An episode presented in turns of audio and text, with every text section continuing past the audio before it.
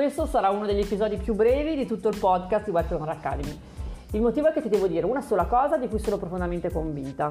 Di questa cosa ne parlo in modo approfondito durante la live class, ma ti riassumo qui il contenuto di quella parte di corso.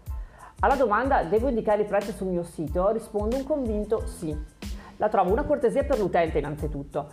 Pensa come ti senti tu quando non trovi il prezzo delle camere sul sito di un hotel che ti piace.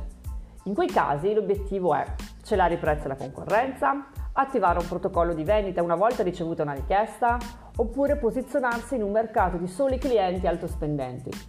Nessuna di queste spiegazioni mi sembra un motivo valido. La concorrenza potrà conoscere i tuoi prezzi in altri facili modi. In fondo basta che qualcuno ti chieda un preventivo, no?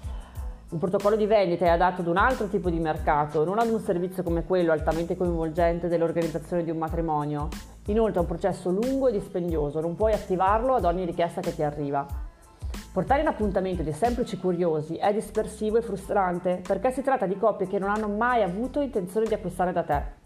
Certo che ogni preventivo deve essere personalizzato, ma indicare un prezzo di partenza ti consentirà di entrare in contatto con persone già orientate a quella spesa.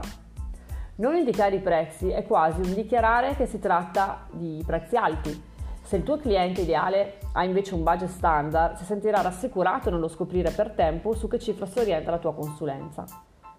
Il prezzo dei tuoi servizi deve riflettere il tuo valore e fa parte del tuo personal branding.